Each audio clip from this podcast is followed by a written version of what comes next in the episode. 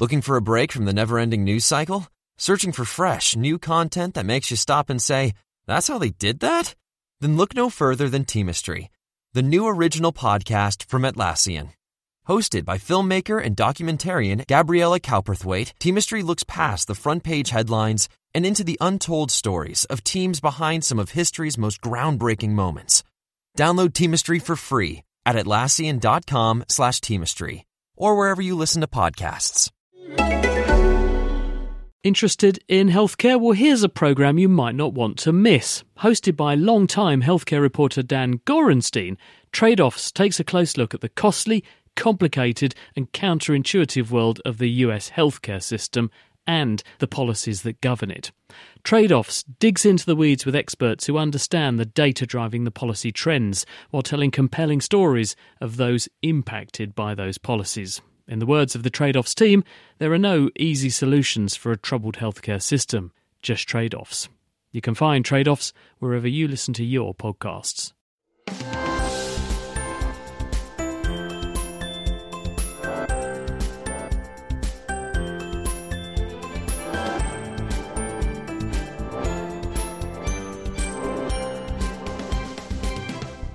Hello, welcome to The Naked Scientists with me, Chris Smith, and with Ginny Smith. This week, we're chewing over the topic of food footprints. How green is your lunchbox? And what's the environmental impact of your weekly food shop? Plus, in the news, the prosthetic hand that has allowed an amputee to feel for the first time in 10 years. And we take a look at the 100 year history of this medium, radio. And as we always do, we're posing a scientific tea time teaser for you. This week, we'd like you to tell us that a bag of Brazil nuts gives you a dose of radiation equivalent to what? If you have an answer or you have any thoughts, feedback, or comments for the programme, please get in touch. It's chris at thenakedscientist.com by email, or you can tweet at Naked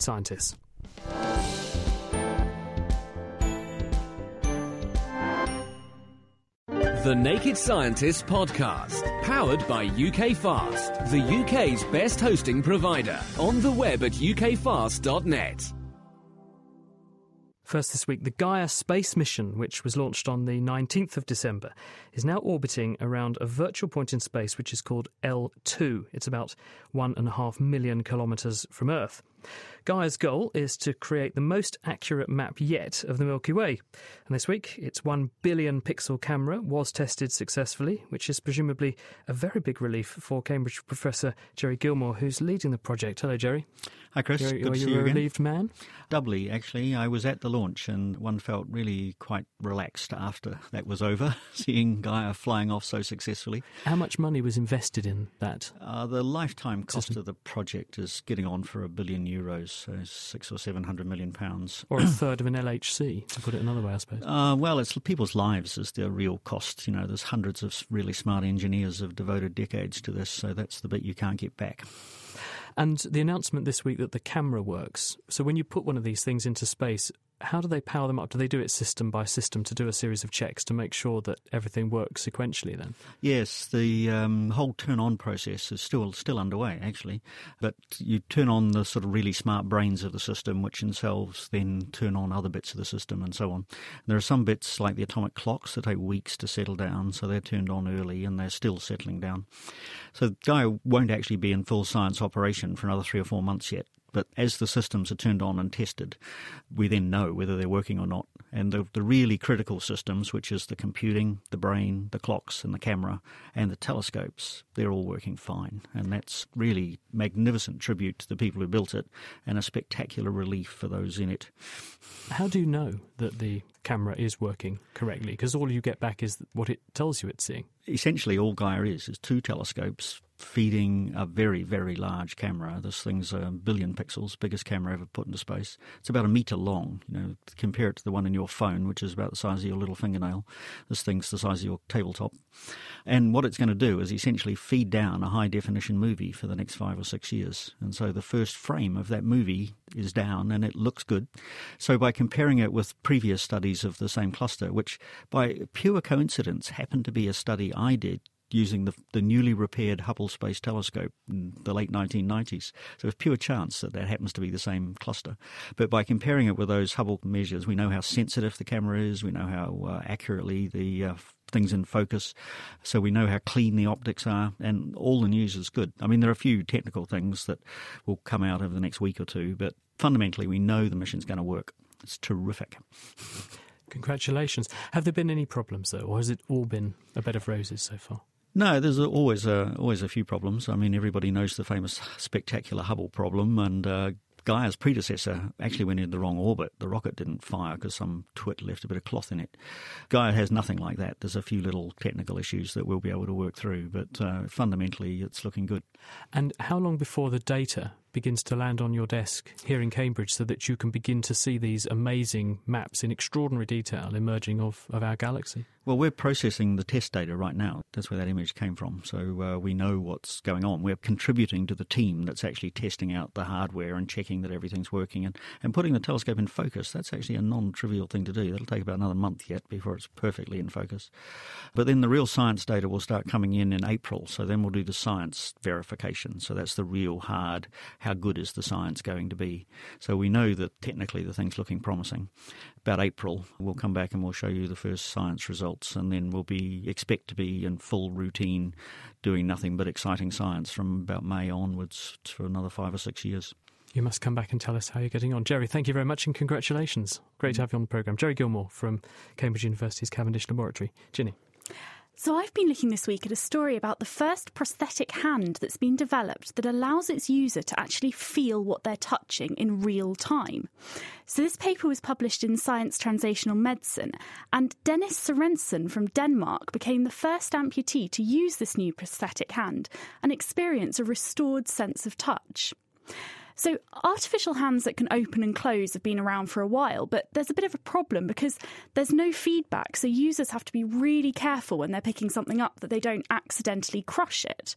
So, Stanislav Raspopovic and his team at EPFL in Switzerland and SSSA in Italy have developed this technology which allows a user to detect the shape and texture of the object as well as how hard they're gripping it. How?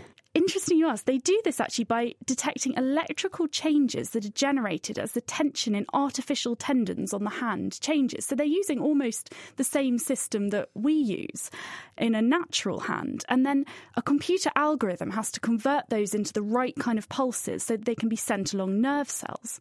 And they actually implanted electrodes into Dennis's stump, into the remaining bit of his arm, and they received those signals and send them onwards through his remaining nerves.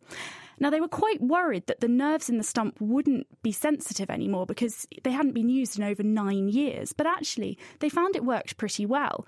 They gave him about a week of training, and he was able to control the movement of the prosthetic hand by contracting different muscles in his stump so he could control it and then get the feedback.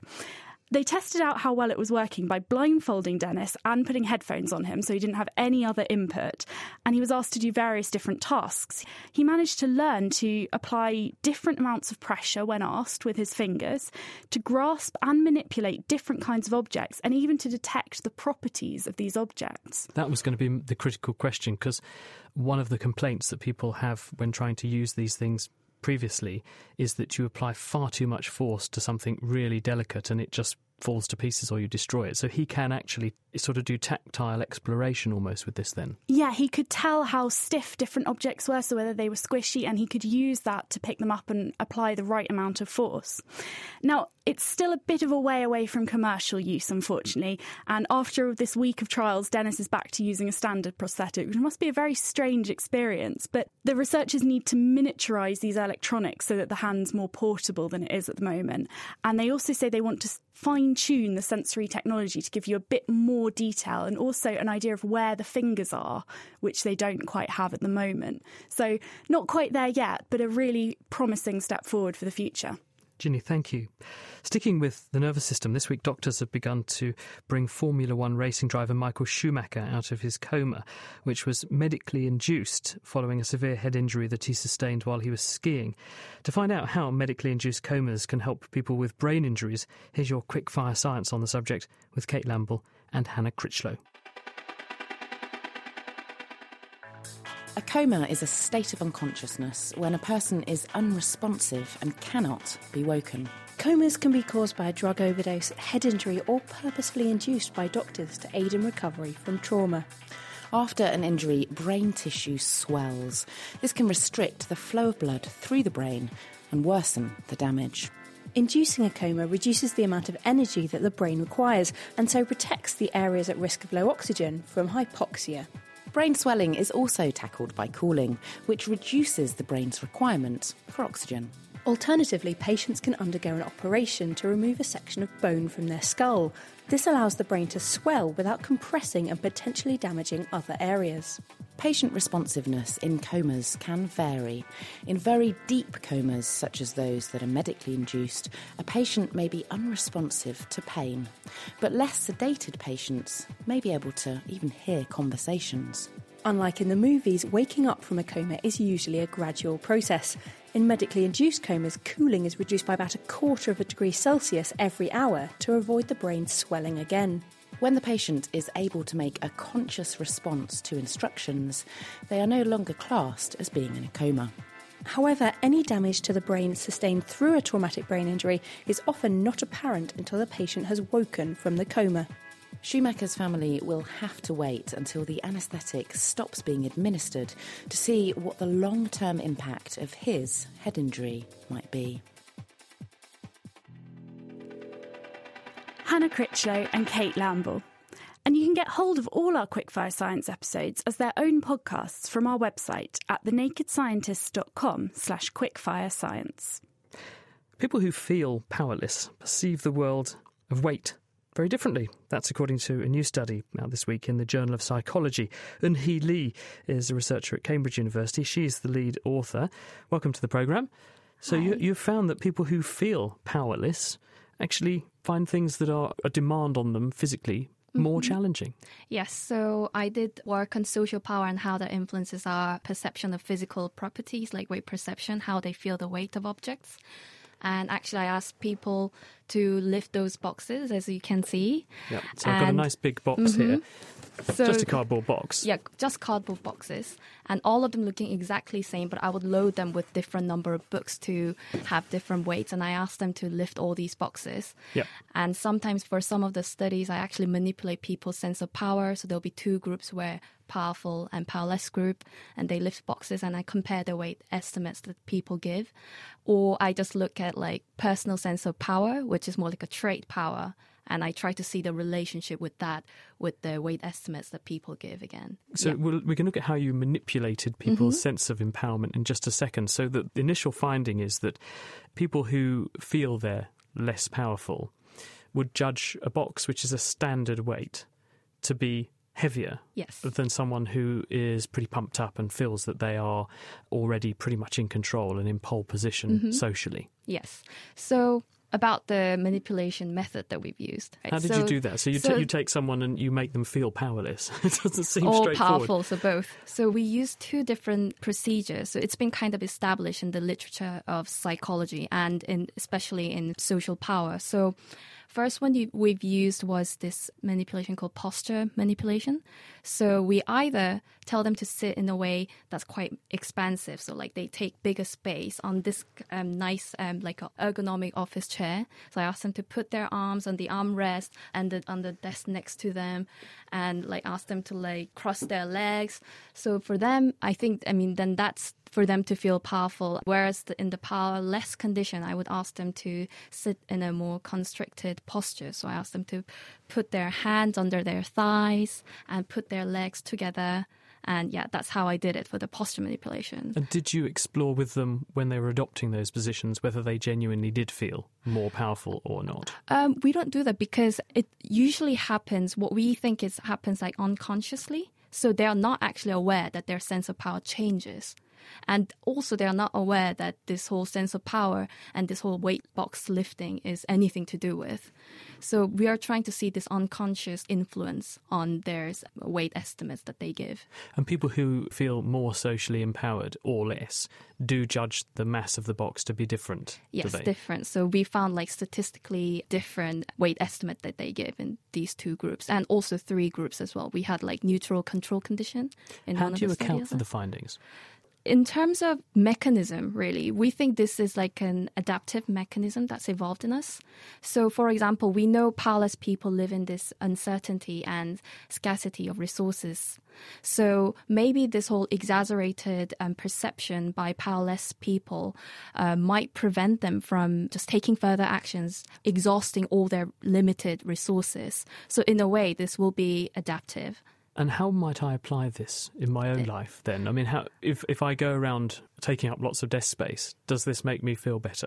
I think it does, definitely.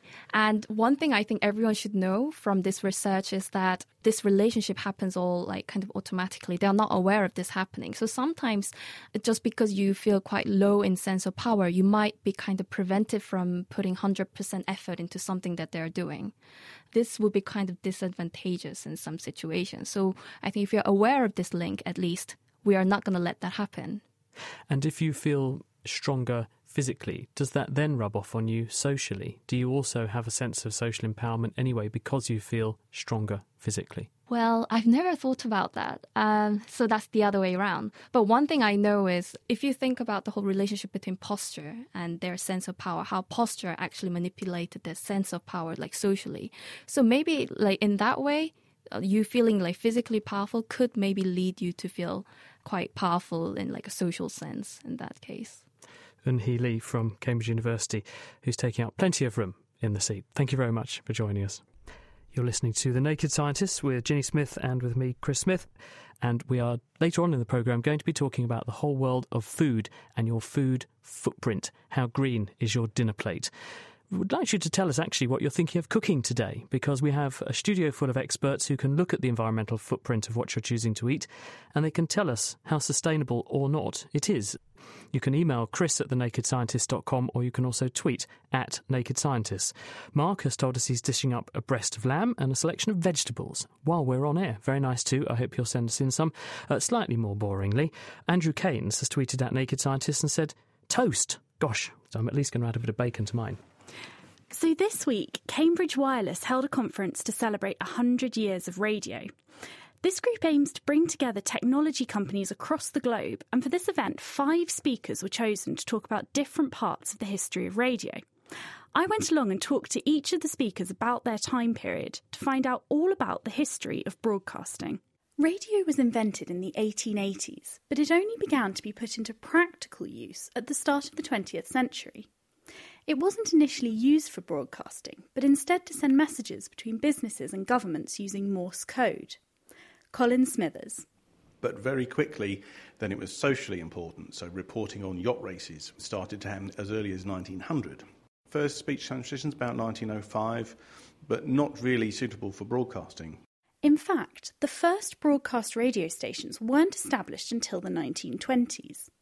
Families would spend their evenings together gathered around a wireless, and this was the golden age for radio. But in 1939, the Second World War hit. Radio became not just a form of entertainment, but a vital weapon for politicians. Geoff Varrall.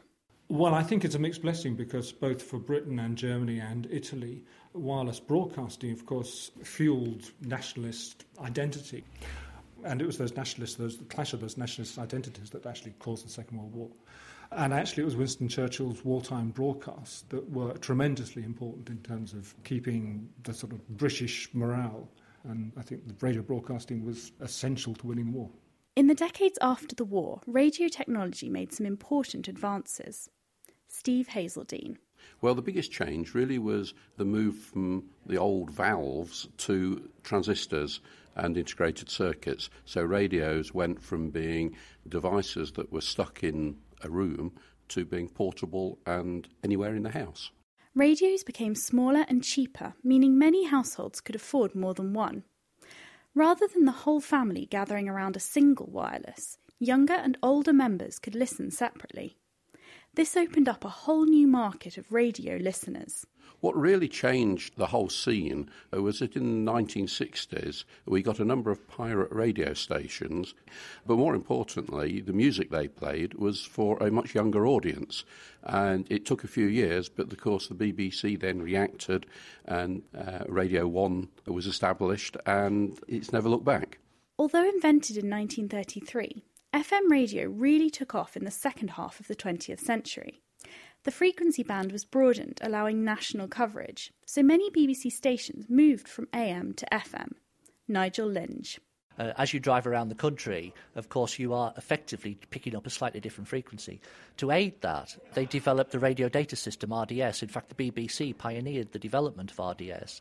Uh, most people would think of it today as the thing that brings the traffic reports up, but it was actually brought in to help tune FM stations as you move around. The higher frequency also means you have shorter aerials as well, so portable devices become a lot more popular. But FM's dominance didn't last. In the 1990s, digital radio was developed and began to take over. Now, of course, many of us don't tune in at all and instead listen to our radio programmes over the internet. Andy Sutton. Uh, we, we did find during the period with GSM devices, uh, so Global System for Mobile Communications, or 2G, that we started to integrate FM radios into the actual mobile phone itself. Uh, nowadays, of course, we tend not to do that, rather take streamed content over the digital cellular network itself into the device. Andy Sutton, and thanks to all of the rest of the speakers at the Cambridge Wireless Conference it'll be interesting to see where radio goes in the next hundred years. Hopefully, we'll still be here. Well, probably not me, but some kind of naked scientist anyway. Do you know, everyone said, as the Buggles sang, video killed the radio stars. And it didn't quite work out like that because when the internet came along, everyone said the internet was going to kill radio. And it's this enduring medium. And I think it's the fact that it's the audio dimension and you can do other things while you listen to the radio, which you can't do with other media. If you're watching a television program, you've got to watch it, haven't you? Whereas if you're on the radio listening to it, you can cook the dinner, or as other people are doing, serving their roast lamb or whatever while you're listening. Exactly. It's also so instant as well. TV programs take a lot longer to make than radio, so you can't necessarily get that sort of instant news like we do. Well, here's some instant news for you. A new strain of flu has emerged in China. This is now H10N8. It's been published in the journal The Lancet this week uh, from uh, Nanchang City. This is the public health team there in China. And what they have discovered or, or described is the case of a 73 year old lady who paid a visit to last November a poultry market where she bought a chicken. Within a couple of days, she was suffering high temperatures and symptoms of a heavy cold. This then became a bad chest, and within nine days, she had died of respiratory failure. And on her chest x ray, you can see there's very severe damage to all parts of the lungs, which is normally a hallmark of viral infection. The team in question were able to grow from her lungs this new flu virus by extracting samples and then putting them into eggs, and eggs are used as a culture medium for growing flu. And out of that came this new H10N8. It's never been detected in humans before, and now they've read the genetic sequence of the virus. Interestingly, it appears that it has the inner workings of what we call H7N9, which, if you cast your mind back, was a virus which emerged last year and has now been detected right across China and has caused a number of human cases. But it appears to have done a sort of pick and mix with another flu virus to give it this H10N8 outer coat. So it's a, a new virus with a new coating and some old clockwork working inside to make it spread. So, how worried should we be about something like this? Is it likely to spread and is it likely to be dangerous? Well, sort of reassuringly, at the end of this Lancet paper where they describe it, they say that none of the people who have cared for this lady in hospital have picked up the virus. So that suggests it has poor ability at the moment to spread between humans. They also say that it's sensitive to the antiviral drug Tamiflu, which is again encouraging because it means that we can at least give people prophylaxis or preventative treatment with that if they're exposed. More worryingly, they point out that in the time it's taken them to publish this paper, so on the 26th of January, another person has now been diagnosed and has died with H10N8, this virus. And they also highlight the fact that it doesn't cause very severe disease in poultry, so you wouldn't know if your chickens are incubating, carrying, or infecting you with it, which is again a worry. And then they say that the H5N1 virus that came out in Hong Kong in 1997 and was very severe indeed, the first case of that was not followed by another case for a further six months suggesting that this might be just the tip of the iceberg, which is why we need these sort of public health measures to watch because this could turn into a new pandemic going around the world if, if we don't keep an eye on it. Ooh, worrying. If you'd like to follow up on any of the stories we've been discussing, there are references and transcripts for the news items on our website at nakedscientist.com/news. You're listening to The Naked Scientists with Ginny Smith and with me, Chris Smith. If you'd like to get in touch with the programme, email chris at thenakedscientist.com or you can tweet at Naked Scientist. We're actually asking you to tweet in and tell us what it is that you're cooking up for dinner because we're talking about the science of sustainable living and food specifically this week. In a little while, we'll hear about how we move things around the country on freight. We'll also hear about the refrigeration costs incurred in storing food and whether that's worth it. But first, let's talk to Julian Cottee, who is from Good Food Oxford. And Julian actually uh, has been at a conference in Cambridge this week where they've been discussing these very issues. Hello, Julian. Hi there. First of all, what is Good Food Oxford? Good Food Oxford is part of the UK Sustainable Food Cities Network. And so it's our contribution as a city to creating a more sustainable food system, starting with businesses and organisations and citizens in our own town. So, why wouldn't food be sustainable? Well, we know now that the food system as a whole is a major contributor towards greenhouse gas emissions globally. So something like 20 to 30 percent, depending on how you measure, of total global greenhouse gas emissions come from the food system. That's all the way through from production to processing to transport to even cooking in our own kitchens and industrially and waste and the end of life of that food system. So it's a pretty major bit of the emissions total. And there's also a whole lot of other associated environmental costs on land, water, and energy, as well as impacts on biodiversity. So it's, it's really one of the main impacts that we as human beings have on the planet. But at the same time, we have to eat. So are we not therefore obliged to have some kind of food footprint, regardless of what we choose to eat? That's absolutely true. Yeah, everything we eat, it has to be produced somewhere. It has to take up some piece of land. that needs water to grow, and there are other inputs into that system that have impacts globally, but the choices that we make about what we eat have a huge impact on what that footprint is. Well, I've been shopping. Um, I've got my shopping bag here. So I'm just going to pull a few things out of my weekly shop, and I thought you could perhaps tell me whether I get sort of nil point or whether actually I've made a good choice. Okay, so first okay. thing I've got in here, because I'm lazy, I have a bag of, uh, of, of salad. Is that a good food choice or a bad food choice? On the face of it, this seems like, like a pretty good choice because salad growing is mostly probably done in this country or in Europe, so it's not been transported a vast distance. Uh, the land and energy and greenhouse gas footprint of that product is also not huge, so ticks there. One thing that might concern us about your choice of salad is an issue that's been in the press a lot recently about waste. Now, globally, around a third of food that's produced is wasted. And the figure for things like salad is even higher than that. Uh, and Tesco last year published their, the first UK supermarket actually to publish their food waste figures. And they revealed that about 68% of all the salad that is produced for them is wasted. More is wasted than actually is getting eaten. And that, that in itself fits into a, a bigger issue of food waste within the system. Julian, I promise to eat all of this bag of salad. Okay. uh, the next item in my bag, okay, I've got some pork cutlets in here. I don't know yeah. where they've come from, but they do have a tractor, so they look like they're presumably homegrown. A red tractor? Yes. That's, yeah, a British um, production. So is that good or bad? Um, well, it's pretty good. I mean, we've we've learned recently that actually the impact of transporting our food may not have quite as big an impact as we thought in the past, but it's still a good idea to eat from as close as possible. So that's pretty good. That is, and obviously supports the UK economy, etc. And we've got, always got to think about these other things as well as environmental impacts. But generally, meat is one of the biggest contributors to greenhouse gas emissions, especially lamb and beef, because they're ruminant animals and they release a lot of methane, which is a very potent greenhouse gas. So pork may be a little bit better on that on that count because they're not ruminants. I'm redeeming myself mildly.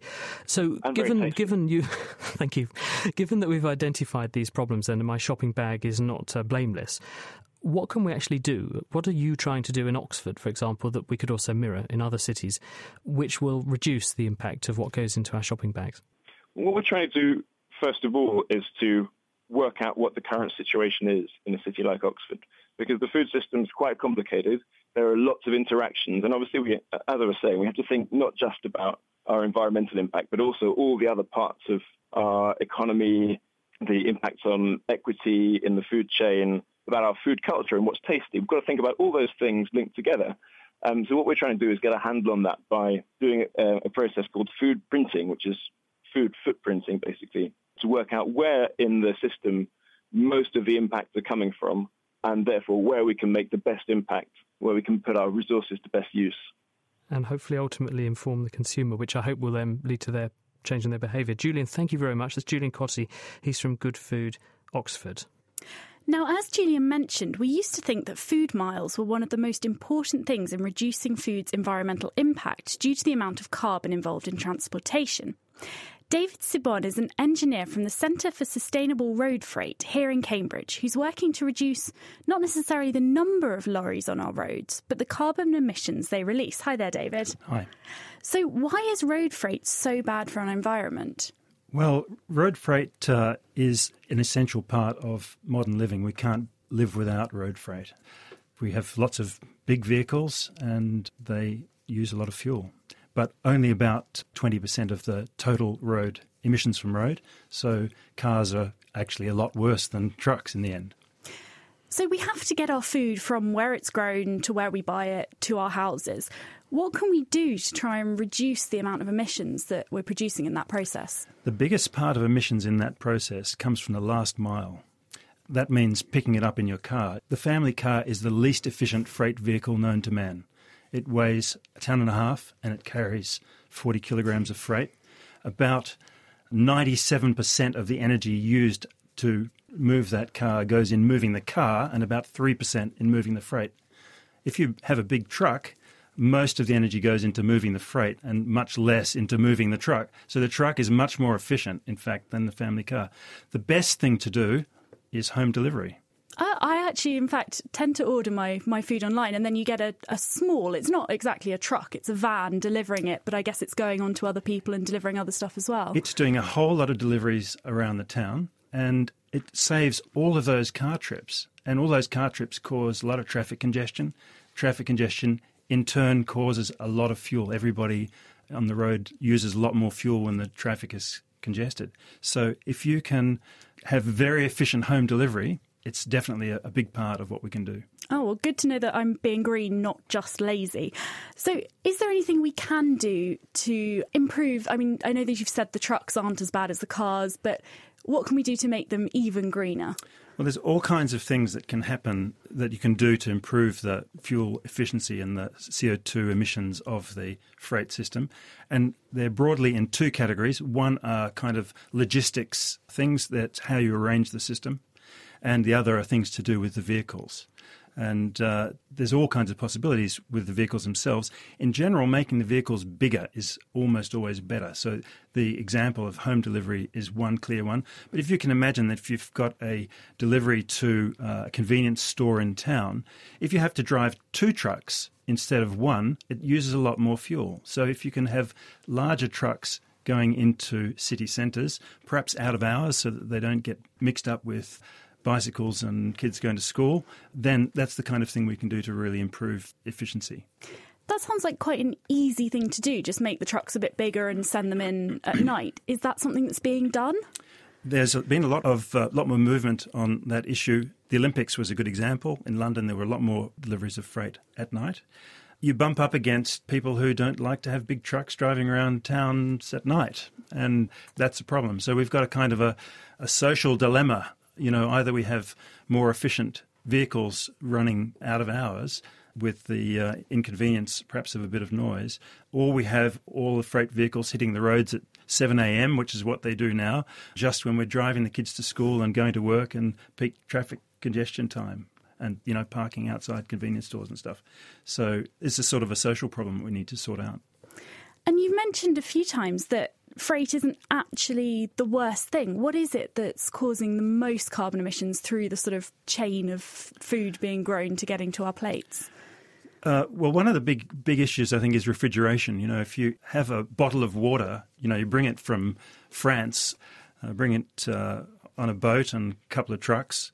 The worst part of it is if you actually put it in the fridge and leave it in the fridge in the supermarket for a couple of days before it's bought, then it uses a whole lot more energy. And I think that the design of fridges in supermarkets is terrible. And, and if you go to uh, supermarket, uh, for example, at the railway station not too far from here, you see all of the workers in thermal clothes because it's so cold in the shop. The fridges are pumping out cold. There are heaters and fans. It, there's just piles of energy going into the shop. And what we need is uh, is doors on fridges and a bit of sensible policy in supermarkets. Thank you. Thanks to David Cebon from the Centre for Sustainable Road Freight. You're listening to The Naked Scientists with Ginny Smith and with me, Chris Smith. We're talking about sustainable living and sustainable eating this week. And before anyone asks us, all these Aussies turning up on the programme, we'll meet another Antipodean in a minute. She's from uh, New Zealand, Anne-Marie Ha. We'll talk about wasted food. We didn't ship them all in for the programme. They live here before anyone panics. Okay, there's no massive carbon footprint associated with The Naked Scientists over and above normal programming. Now, we've heard from David Cebon, the gauntlet being thrown down there. We need doors on fridges. They waste an enormous amount of energy. And in fact, some stats we've seen suggest that refrigeration is a bigger environmental issue than transporting food around the country and around the world in the first place. Well, Graham Maidment is Professor of Air and Refrigeration at London South Bank University, and he's with us to give his perspective. Hello, Graham. Hello, Chris. So, first of all, what do you think of the comments that David's making about the fact that you go into a store and there's all these arrays of beautiful fridges full of products and they're all open? Well, firstly, the comment I'd just like to come back on is the carbon emissions associated with refrigeration and air conditioning around the world. We're a very intensive industry. We do a lot of things for society, producing lots of cooling for lots of applications, and as a result, we use lots of energy and produce lots of carbon dioxide. And uh, I think the statistic you quoted was something like double that of air traffic. We produced uh, about 10% of all carbon emissions worldwide. Supermarkets are energy intensive. There's about 7,000 in the UK, and they produce or they use something like 3% of all UK electricity, and much of that is for refrigeration. Now, something like 30 to 50% of all the energy that goes into a supermarket goes into the fridge, and David's right. At the same time, that cold leaks out into the store, and it has to be uh, offset with additional heating. So supermarkets they use lots of energy, but there's lots of them. In terms of the design of fridges, fridges have been around for many, many years, and they've evolved. The issue of doors on cabinets has come up over the last three or four years, and a number of supermarkets are using doors on cabinets. But there's other things that we can do as well to reduce our emissions. I'll tell you what, I found some things that have evolved in my fridge as well, but that's a different story. Is it just because it, there's this perception that if you put a door on a fridge, people won't buy things? I think there is some psychology associated with retail, and I think anything that you put a barrier in its place or you don't display in the right way, so you don't get the lighting levels in the right way, it creates a potential marketing barrier. So um, I think retail is all about you know people seeing something and buying it impulsively. But these um, numbers that you've put on this are so staggeringly high. Uh, that this suggests that we need some kind of policy, not just in Britain but across the entire world, to stop people doing what I would regard as flagrantly wasting energy, because if everyone has to put a door on their fridges, then no one's at a disadvantage relative to their competitors, are they? And then the motivation and the and the impact is on people to develop fridges that people do want to open the door of and, and buy the contents anyway. Yeah, I mean, doors on fridges are a good thing, but there's other things that we need to do. We don't just need to, to hang on to a door on a fridge because if the carcass of the fridge and the components within it are the worst around, then putting a door on it won't won't do anything. If you think about your home, you know, if you fit double glazing, leave the front door open, you know, what's the point? The, the, the, double glazing do, doesn't have an impact. So there's lots of things that we need to do, and there's lots of things that the industry in the UK are doing. But there's other things that we can do in terms of the storage practice. You know, I often go into the supermarket and I see chilled naan bread and fresh pasta in the fridge. Well, you know, what's all that about? Why aren't we buying, you know, the pasta from the, from the dried pasta or, or the unchilled naan bread or, or wine? You know, why do we buy chilled wine? So there's lots of practices that we have to change, I think, to actually reduce our need for cooling in the first place. Coming back to a point that you were making, though, which is about the fridge itself. So, yeah. irrespective of whether the door is left open or not, yeah. what we put in the fridges has caused a lot of scientific controversy over years. Not just the food, I mean the refrigerants, the chemicals that make the fridge do its job, because we had a huge hole in the ozone layer owing to the fact that we were putting chemicals in these fridges that were very good at keeping fridges cold, but they were very bad for the environment. Yeah, um, ozone depletion was discovered in 1970s, and the Montreal Protocol was put in place to ban CFCs, and, and the ozone layer is now recovering. But the, the granddaughter of, of CFCs we found is a potent greenhouse gas, so it's a it's called HFC, hydrofluorocarbon. These are refrigerants that we're we're steering away from now. So, in other words, by replacing CFCs with something that we thought would be better for the ozone layer, it's just an environmental insult in a different direction. Well, it's had a different environmental impact, and at the time, clearly we didn't know.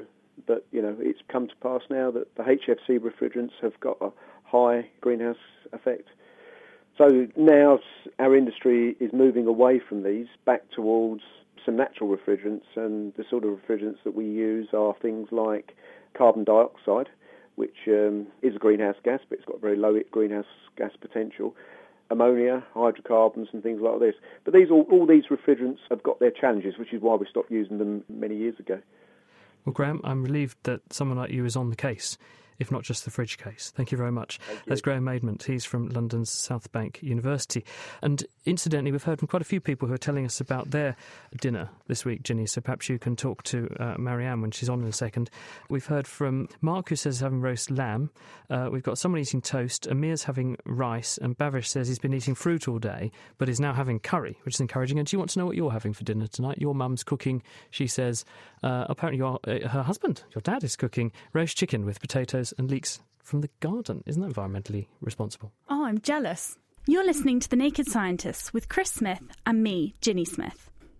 Now, don't forget later, we'll be answering your questions and putting them to our panel of experts, so you can get in touch with us. You can email chris at thenakedscientists.com or you can tweet at Naked Scientists. Now, we've heard a bit about how we can reduce the carbon footprint of the food that we eat, but what about the food that we don't eat?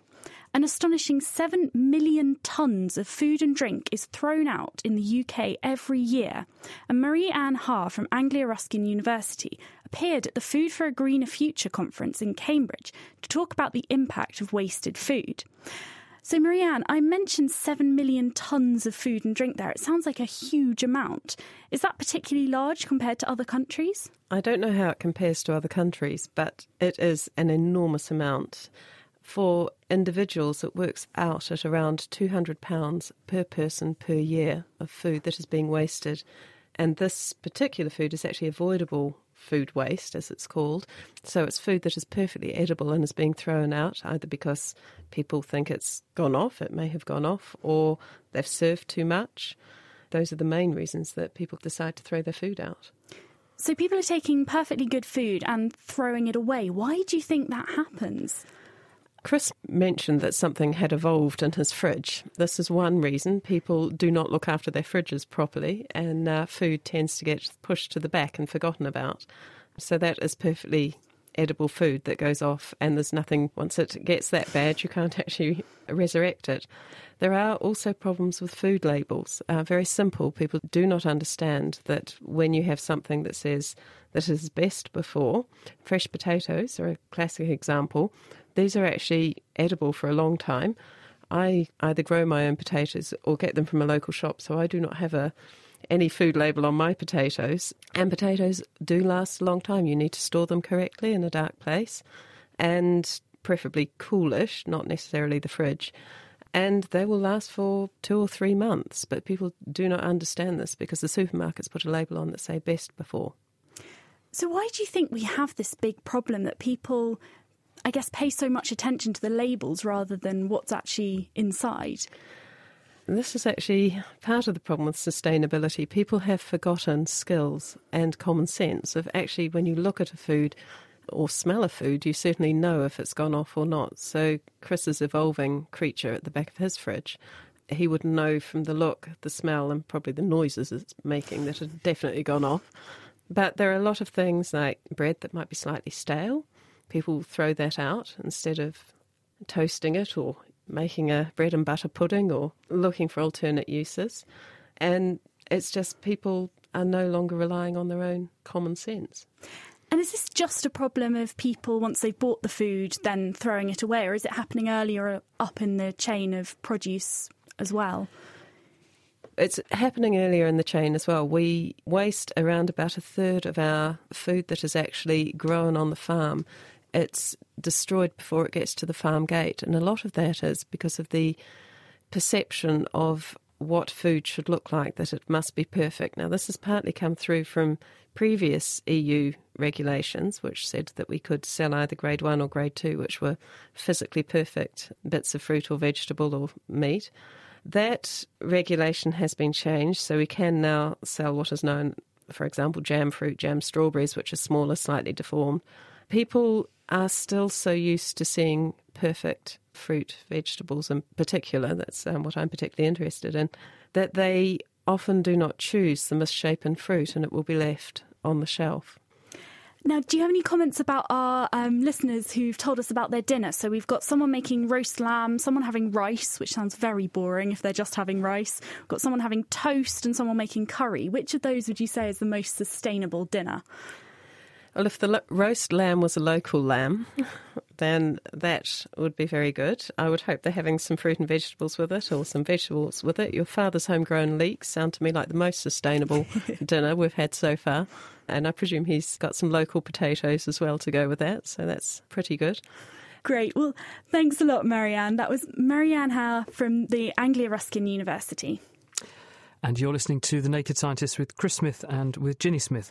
We're talking about the question of sustainable food and uh, sustainable living this week. And we have with us David Cebon and also Marianne Ha, who are two experts in this field. We've got your questions coming in through Facebook and a range of other sources. Let's kick off, uh, first of all, perhaps one for you, Marianne. Anya Kempista says, Is being a vegetarian better for the environment? And what about people who eat fish who are also vegetarians? Really, the main question here is how was your food farmed? Organic farming is given as the most sustainable method of farming we have at the moment because it reintroduces nutrients back into the soil. All the nutrients that are taken out are put back. And there are a lot of regulations around looking after animals as well as fruit and vegetables and making sure that everything is as sustainable as possible. So if you have an organic lamb that is fed correctly on grass and is outdoor fed, then it is actually a relatively sustainable beast. Whereas if you have a soybean that has been grown, for example, in the Amazon and then freighted over, that is not particularly sustainable. So, really, it's a personal choice, and you really need to look carefully at the provenance of your food. David, are there any things that are specifically worse in terms of freight as far as vegetarians moving vegetables around versus moving meat? Well, things that get refrigerated, again, is a problem. Things that come by air is a problem. Sea freight is uh, very low energy. Air freight uses same miles per gallon as uh, driving a car, and that's very expensive. Actually, that leads on to a question from Roger Rowe, who wants to know when fruit and vegetables are imported, do you know whether they're going to be imported by air freight or sea shipping? And is it that broccoli is always done by air and cabbage is always done by sea? Or is there a way that you can know how it's been brought into the country? Uh, not that I know of. That's a very a, good point, isn't it? It's pretty yeah. good, pretty pretty good question. Uh, you know, if it's very fresh, fresh flowers, they, they have to be air freighted. They, there's no way they can come in any other way. But a, a lot of uh, vegetables now can be picked green and don't necessarily have to be air freighted. Marianne, uh, quickly, question from Alice Danger. What a lovely name. Uh, I'm interested in the loss of nutrients, she says, over the long commute. What things, if you can't have them fresh, are not worth getting at all? Salad vegetables, actually. Anything with a dark green leaf loses certainly things like vitamin C within 24 hours of picking. So you really need to be looking carefully. Anything that's too old, there's been a paper recently that found that even fat soluble vitamins, which we thought would stay for a while, actually break down after four months. That's in sweet potatoes. So it's really looking carefully again where things come from and seasonality. So if something's in season, it's likely to be fresher and better for you. So, what about eating fish? Is that better or worse than meat or vegetarian, say?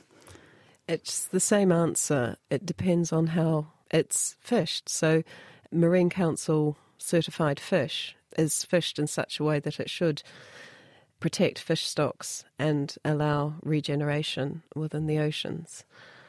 Again, there's transportation involved there as well because we are landlocked in Cambridge, so it's not that easy unless we have freshwater fish. And what about refrigeration? Because I guess fish goes off quite quickly, so you have to keep it quite well refrigerated. So does that make it worse? Well, it's often frozen isn't it? So that's uh, that's expensive on refrigeration side. Is freezing things worse than keeping them refrigerated? Well, it's a good question. it takes a lot of energy to freeze stuff. Uh, the temperature is much lower, so you have a lot more leakage of cold.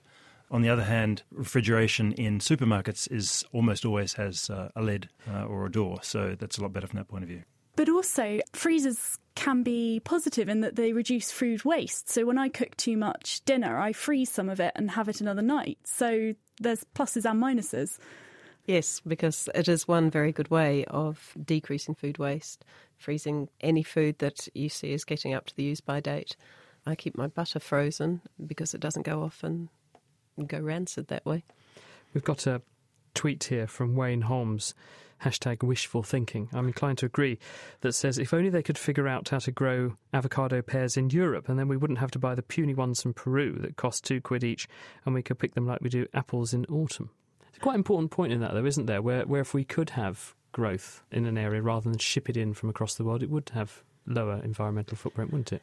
This is the whole question about seasonality. If we eat only our local seasonal fruit and vegetable at this time of year, um, certainly in the UK, we're limited to brassicas. um, however, we do have a wide variety now. They have gradually been bred over the centuries. So, yes, it is a problem. We would not be eating avocados because they are not at all local. And I think even with warmer winters, I don't think we will ever get to a stage where we see avocado trees growing in Cambridge. Marianne, and also David Cebon from Cambridge University. Thank you very much. Well, let's stick with some hard to answer questions. It's time for a rather snotty question of the week from Hannah Critchlow. With post Christmas sniffles sticking around, what do you think about this one? Hi, Naked Scientists. My name's Sarah and I live in Tasmania, Australia. I'd like to know is it true that if you have a chest or a head cold and the mucus turns yellow or green, this is a sign of a bacterial infection and requires antibiotics? So, can you detect the stage and severity of your cold by the colour of your snot? Over to Dr. Estee Torok, consultant in infectious diseases at Cambridge University.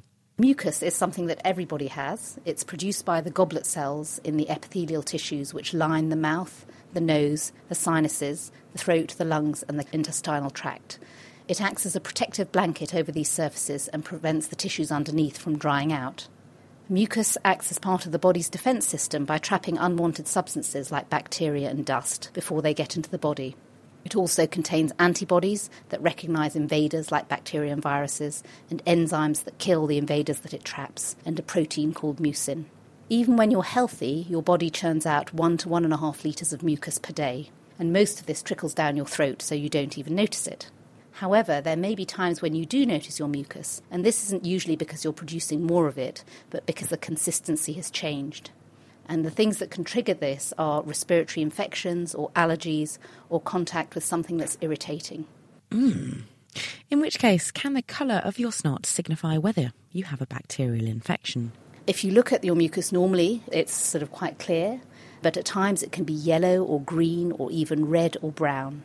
When you get an infection, and that can be bacterial or viral, the bugs damage the epithelial cells lining your nose and throat and can cause inflammation. And your body responds by sending white blood cells called neutrophils to fight the infection.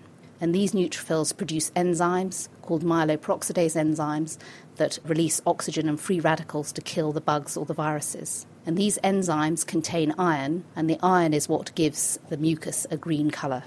So the neutrophils can die during the process of killing the infection, and the green mucus therefore doesn't mean that it's necessarily a bacterial infection, it may be a viral infection. So, green snot can signify active immune cells giving off iron to help fight either a viral or bacterial infection. It doesn't necessarily mean you need antibiotics, though. Thanks to Estee and also to Sarah for getting in touch with the question. And our listener Dan Melnichuk got in touch, agreeing, saying the colour of phlegm has nothing to do with it being a cold or a flu having a bacterial infection on top. The green colour, he says, comes from dead cells. And Stephen on Facebook says if it's a pucker cold, it usually is clear when you have the sneezing fits, and that increasingly turns green as the cold's on the way out or going chesty. I'm usually pleased when it goes green when I have a cold because the end is usually nigh. Well, with that cleared up, let's hear back from Hannah what we've got in store for next week's question. Do you pick your nose with your left hand, or are you a right handed picker? Our next question is in from Ray.